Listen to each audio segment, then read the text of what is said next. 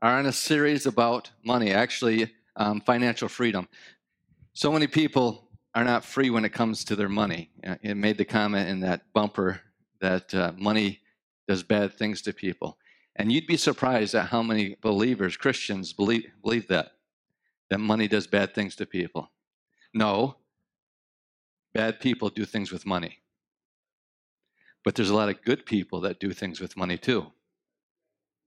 Right? Money is a magnifier, it magnifies what's already in your heart. There's a lot of people that don't go off and do terrible things because they don't have the money to do it. Right? But it's in their heart. You know, Jesus talked about that. It's not so it's not the sin that it's not just the sin that we commit outwardly. It's the sin that's in our hearts. And I've been talking about uh, money, and we want everybody to be free when it comes to money, where money doesn't isn't controlling their life, where money is not controlling the, the, way that they think, the, the things that they do, the, the, the decisions that they make in their life. And I have said unapologetically that I am a prosperity preacher.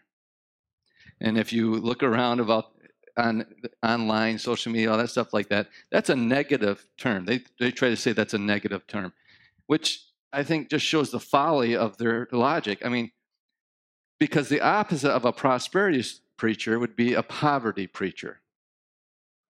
Now, when I say that I'm a prosperity preacher, does that mean that I think I believe that you can sow a magical seed and it will produce a miracle in your life?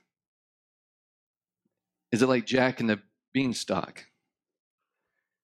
Because there are those that try to sell that. They, they sell a miracle. They, they say, you know, throw your, or seed, sow your $1,000 seed, and God's going to answer whatever prayer that you have. That's not biblical prosperity. Biblical prosperity is a principle, it's something that God has sown into the fabric of creation. And it has a spiritual side, yes, but it also has a natural side. And you have to have the spiritual and natural coming together to prosper. Right? You can't just have the spiritual and you can't just have the natural. Even when God does a miracle, he does it through he doesn't void natural things. When, when Jesus gave the miracle of the money to pay Peter's and himself's taxes, Peter still had to go out and fish. He had to catch the fish, he had to bring it in. And yes, there was a supernatural manifestation of a certain fish with a, with a gold coin in its mouth. But he still had to do something. And that's the way that prosperity works, biblical prosperity works. You have to do something. It's, it's a principle of sowing and reaping. Just like a farmer, he doesn't have immediate gratification when it comes to his sowing. There's a process that takes place. He works the soil, he makes sure. It's blowing in my mic. He makes sure that uh, that, that nothing gets in to destroy the seed. He makes he weeds it, makes sure the weeds doesn't don't get in it. And then he has to harvest it. And so it is with our prosperity.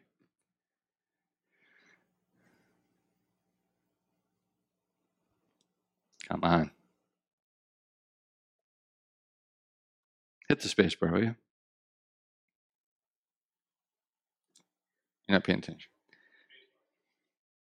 Oh, back. What the heck? Oh my goodness. Uh, there we go. Yay. Love technology. But John 3:16, you know, we all know this. We can quote this. Uh, For God so loved the world that he gave his only begotten son that whoever believes in him shall not perish but have eternal life. And Romans 8:32 amplifies John 3:16, I believe. It says, He, speaking of God, who did not spare his own son, but delivered him up for us all, how will he not also with him freely give us all things? That's an amazing scripture. When I ran across that in the Bible, I was thinking, why have I not ever heard this ever? The New Living Translation puts it this way Since he did not spare even his own son, but gave him up for us all, won't he also give us everything else?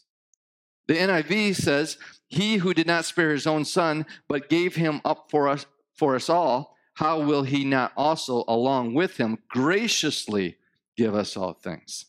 The Amplified puts it this way He who did not withhold or spare even his own son, but gave him up for us all, will he not also with him freely and graciously give us all other things? One more, the Phillips translation. He that did not hesitate to spare his own son, but gave him up for us all, can we not trust such a God to give us with him everything else we could need? We can need. I like that last one. Can we not trust such a God to give us everything else that we could need? God is a giver. God is a giver. He's not a taker. Everything that God does, all the principles that He puts in the earth, both spiritual and natural, are for the betterment of humanity. Giving is His nature, it's who He is, and it's how He operates. In Psalms 24 1, we have a, a scripture that tells us what belongs to God, and it says, The earth is the Lord's and all it contains the world, and those who dwell in it. God owns everything. God owns everything. And if God owns everything, He doesn't need our money, does He? So why do we give? Why did He, God, set up this earthly kingdom where the dome of the king is dependent on the generosity of others.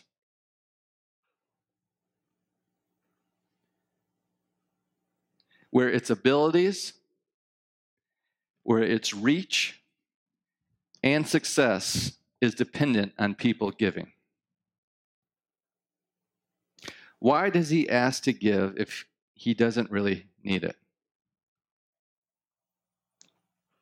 I mean, this is logical questions. I mean, have we just been given just to give? These are things that we have to think through and process. Why does God ask us to give when He doesn't need our money? It's because He's interested in something so much greater than your money. He's interested in your heart. And nothing triggers a heart response like moolah.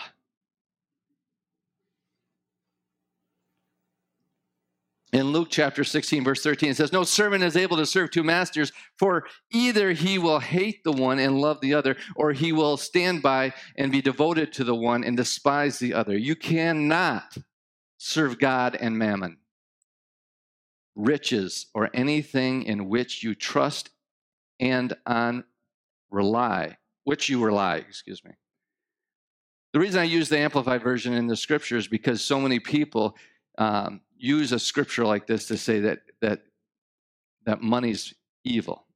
When it's talking about mammon, it's talking about money out of order. It's talking about an idolatry form of money. It's talking, and anything can be mammon in your life. Anything that you trust on, anything that you rely on above God is mammon in your life. That's what mammon is. It's, it's, it's, a, it's riches that you trust in and you put before God. Most believers, Christians, will tell you that God is their source. I want to ask you is God your source this morning? Don't say it out loud. But I want you just to internalize, ask yourself Is God my source? Do I believe that God is my source? I mean, we, we can get excited. We, you know, we can get people pumped up. And, you know, God's my source, Jehovah Jireh, Lord's my provider. Hallelujah. Amen.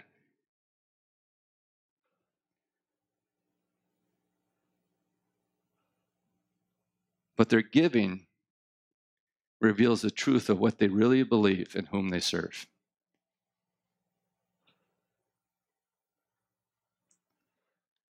They're double minded in the area of provision. And they can't receive from God what He's willing to supply.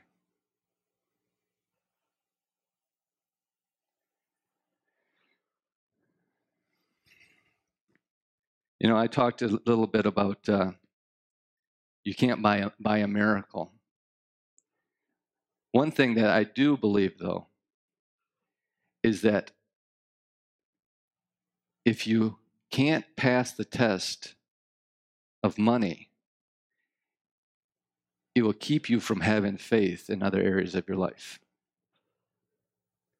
Because Jesus said that if you can't be trusted with that which is least, speaking of money, how can you be trusted with true riches?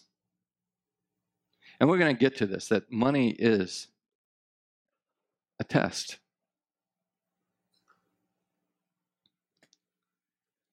Biblical giving.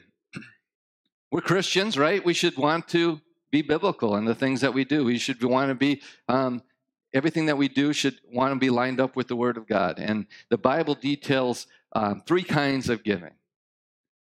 Three kinds of giving. And the first is the tithe.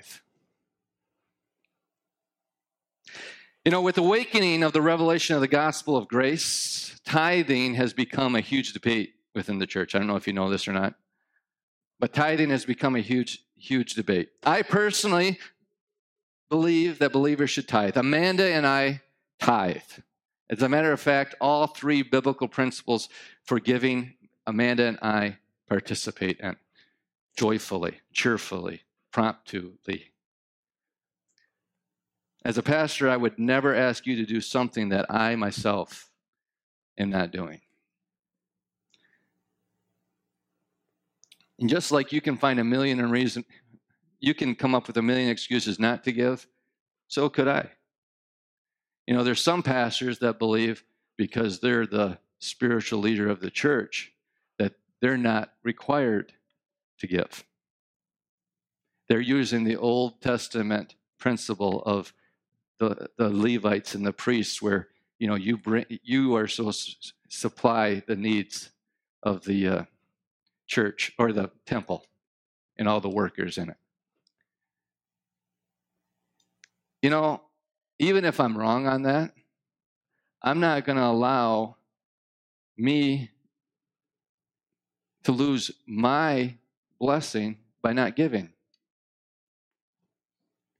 I'm a giver because God's a giver. I'm a giver because He's my provider. I'm a giver because I believe in sowing and reaping. Many people argue that tithing is part of the law and therefore canceled with Jesus' finished work.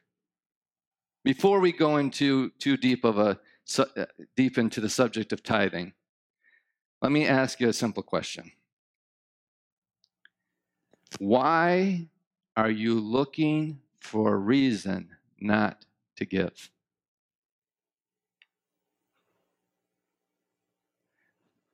I'm sorry, this is pretty basic. But you need to ask yourself that. What is in my heart that causes me to look for reasons not to be a giver? Remember, God is not after your money, He's after your heart. He wants you to trust Him and not mammon. Last week, we looked at the principle of, that God has woven into His creation. It's found in nature, it's found in our relationships, it's found in salvation, it's found in the hope of the resurrection, and even in money. And that was the principle of what?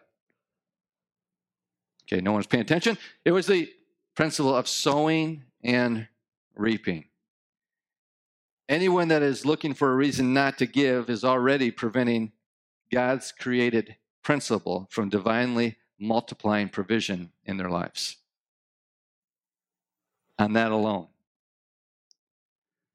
So, secondly, what has your heart? And what are you trusting in? These three questions of the question of why am I not trusting in the principle that we've seen of sowing and reaping, what's in my heart, and what am I trusting in? These three questions alone are reasons to tithe. But wait, there's more. The reason I tithe is that tithing is not a law, it's life. I believe with all my heart that my Heavenly Father is not trying to get things from me, but to me. God desires to give us good things and provide for each one of us richly by His empowering grace.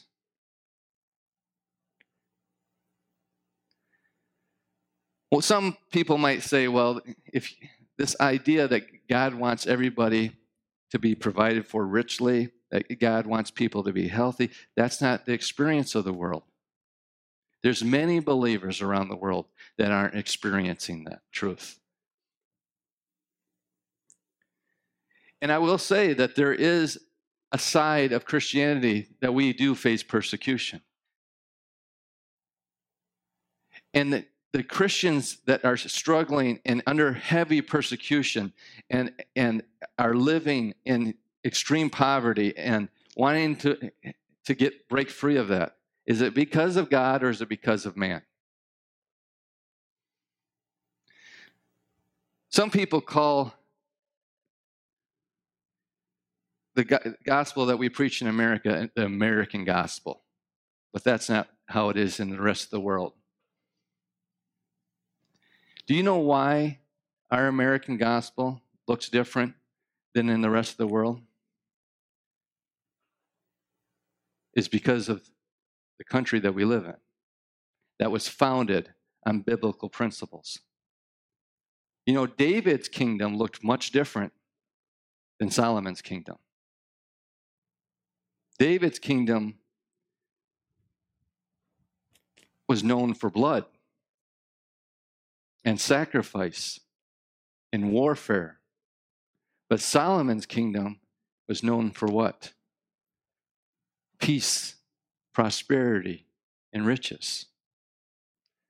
See, the answer for the world's pro- poverty problem is the gospel. Is men's hearts being transformed by the gospel and setting up a system in which people can prosper? So uh, the question I have is for those people that say that there's an American gospel and then there's the other gospel around the world. My, my question is, is, is would our gospel, would, if the gospel is able to produce government, produce that type of system around the world, would not the whole world look like that? Like America? So many Christians are afraid of, of money. They're afraid of greed. They're afraid of what it's going to do to them.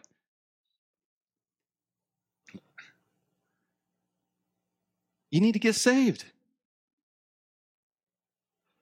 Money magnifies what's in your heart. And it doesn't matter if you have a $100 or you have a $100,000. You're going to be the same person either way. You are the same person either way. So many people say, well, if I win the lottery, then, then I'm going to give to God. I'm going to really bless the kingdom. I'll be able to be a blessing with the kingdom. No, you won't. No, you won't. You'll have it all spent. If you can't be faithful with a $100, you're not going to be faithful with a $100 million.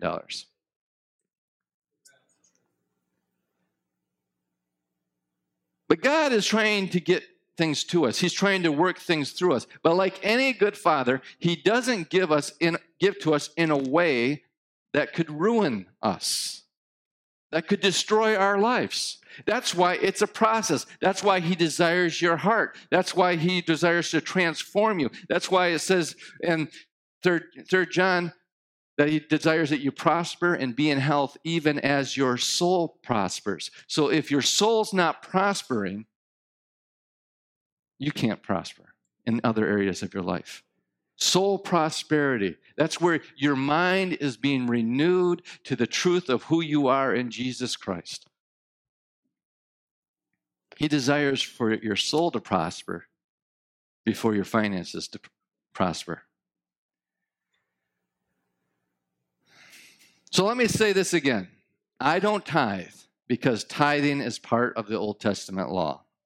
I tithe because it's life to me and my family. Plus, it's, it's another principle that runs throughout the Word of God, and it, it predates the law of Moses. It's interesting that things that predate the law. It predates the law of Moses by thousands of years.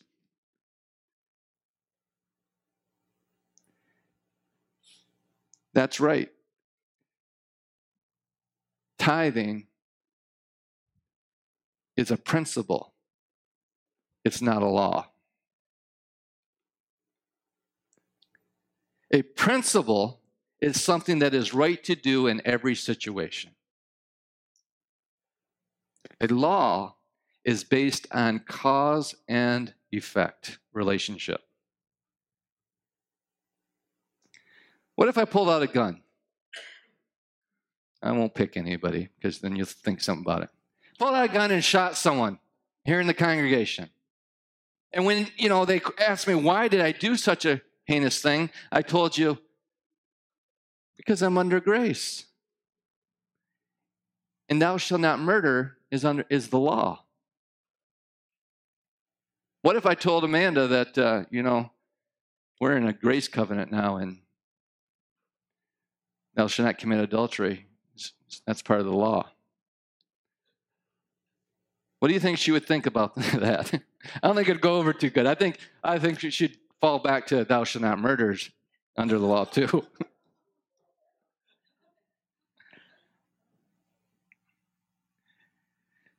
Murder is wrong. It's always been wrong. It will always be wrong, regardless of the consequences. Tithing too was before the law. In Genesis 28 22, Jacob has an experience with God, and he, he says after this experience, The stone which I have set up as a pillar will be God's house, and of all that you give me, I will surely give a tenth to you. This was before the law. Who told Jacob to do this?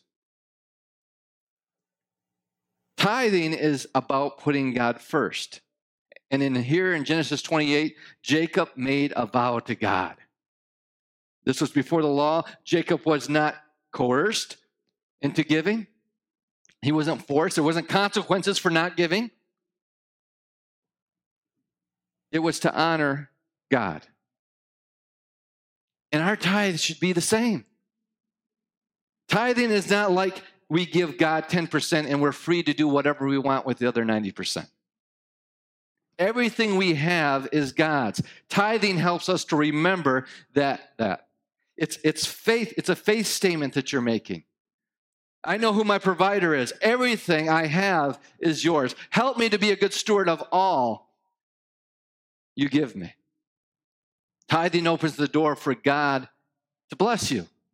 I believe that with all my heart, and we've, we've read multiple scriptures on it. But tithing goes far, back farther than Jacob. In Genesis chapter 14, verse 18, then Melchizedek, king of Salem, brought out bread and wine. He was a priest of the Most High God, and he blessed Abraham, saying, Blessed be Abram by the Most High God, creator of heaven and earth. And praise be to God Most High who delivered your enemies into your hand. You know, Hebrews tells us that this was an image, whether it truly was Jesus or it was just a shadow of, of Christ. Because he was a king with no beginning and no end, it says. And it, he was the king of Salem, which is the king of peace. And he came out and blessed Abraham with bread and wine. That's very interesting, ain't it? And it says, Then Abram gave him a tenth of everything. Who told Abraham to do that?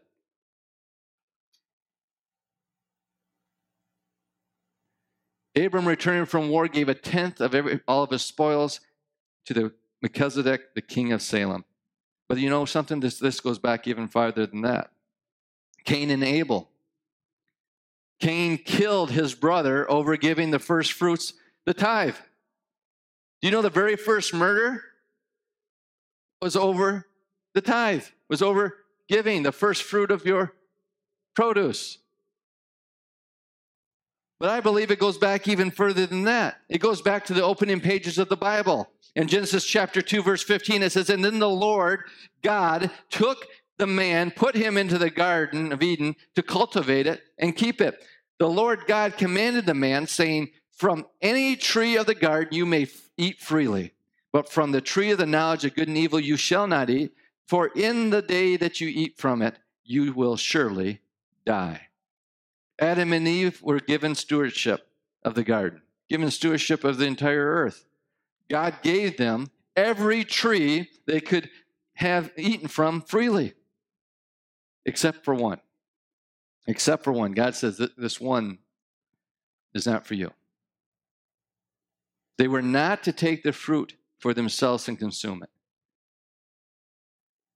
Being faithful stewards meant life to Adam and Eve in this case.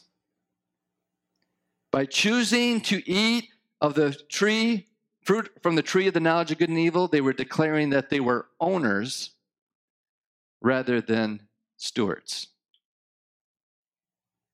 They were God.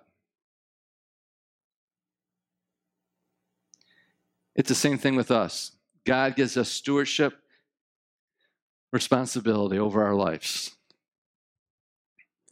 Though it all belongs to God, He richly gives us all things to enjoy. But He asks us not to touch the first fruits, the tithe. The first fruits are mine, says the Lord. Though the tithe, through, through the tithe, we show God that we understand that we are stewards and not owners the curse. See, the tithe, just like murder, tithing was a principle before the law, and like murder, tithing became part of the law when God added the consequences to it for not tithing. Do you understand that? And like murder, tithing is a principle that exists after the law. The only difference is that Jesus has fulfilled the law and removed the consequences of not tithing. In Galatians chapter 3, verse 13, it says, Christ has redeemed us from the curse of the law, having become a curse for us. For it is written, Cursed is everyone who hangs on the tree. The consequences for not tithing has been removed. Praise the Lord, right? Thank God. But the principle of tithing, the spirit behind it, and the rewards of tithing remain the same.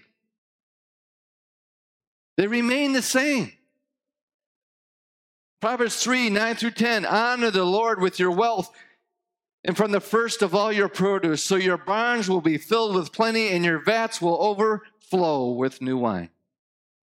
That's a promise that we can receive still today through our giving. In Malachi 3:10 it says, "Bring the whole tithe in the storehouse so there may be food in my house, and test me now in this," says the Lord of hosts, "if I will not pour open up the windows of heaven and pour out a blessing that it, until it overflows." That's a promise for us. The curse, the consequences have been removed, but the promise remained the same. Under the law, tithing cursed you with lack, but because of Jesus, we have been redeemed from the curse of the law. Today, we tithe to allow God the opportunity to bless us with the benefits of obedience that is of faith that is motivated by love.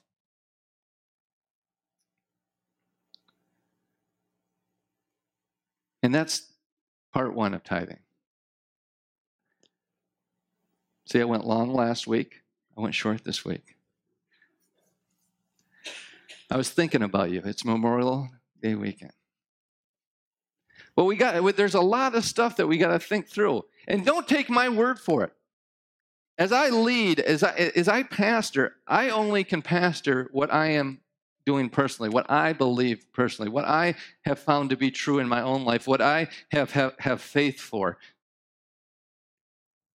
But the responsibility is yours. Each one of you have a relationship with God. Each one of you have multiple Bibles.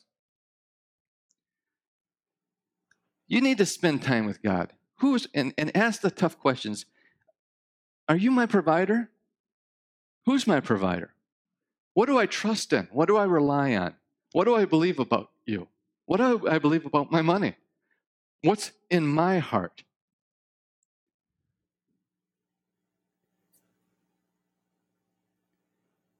And then test God. See, this is, and I know you all have heard this before, but most of you, but this is the only place in the Bible that God says, Test me. He says, Test me. And it, testing God is not this idea that I, that, okay, next Sunday I'm going to give and test you and see if it works. It's believing in a principle that you, you change your heart and you make a decision in the inward man and you change your heart and you say, This is what I believe about God. This is what I believe about who's my provider. This is what I believe about my money. And I make a deliberate choice to start sowing into the kingdom of God. And I will reap a harvest. Amen? Let's pray. Heavenly Father, we thank you. We thank you that you're a good, good Father. We thank you that you desire to richly bless us with all good things. We thank you that you're a God that provided your very best in Jesus Christ. And how will you not with him graciously, freely give us all things? Heavenly Father, this morning we ask that the Holy Spirit would bear witness with our spirits that we are children of God and heirs to the promise.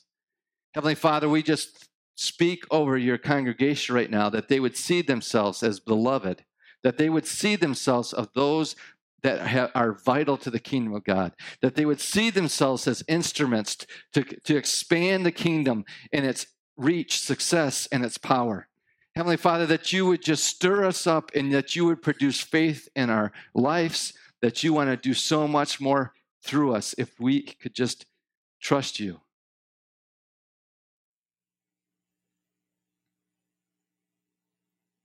Lord, we just ask that you would prosper our souls this morning.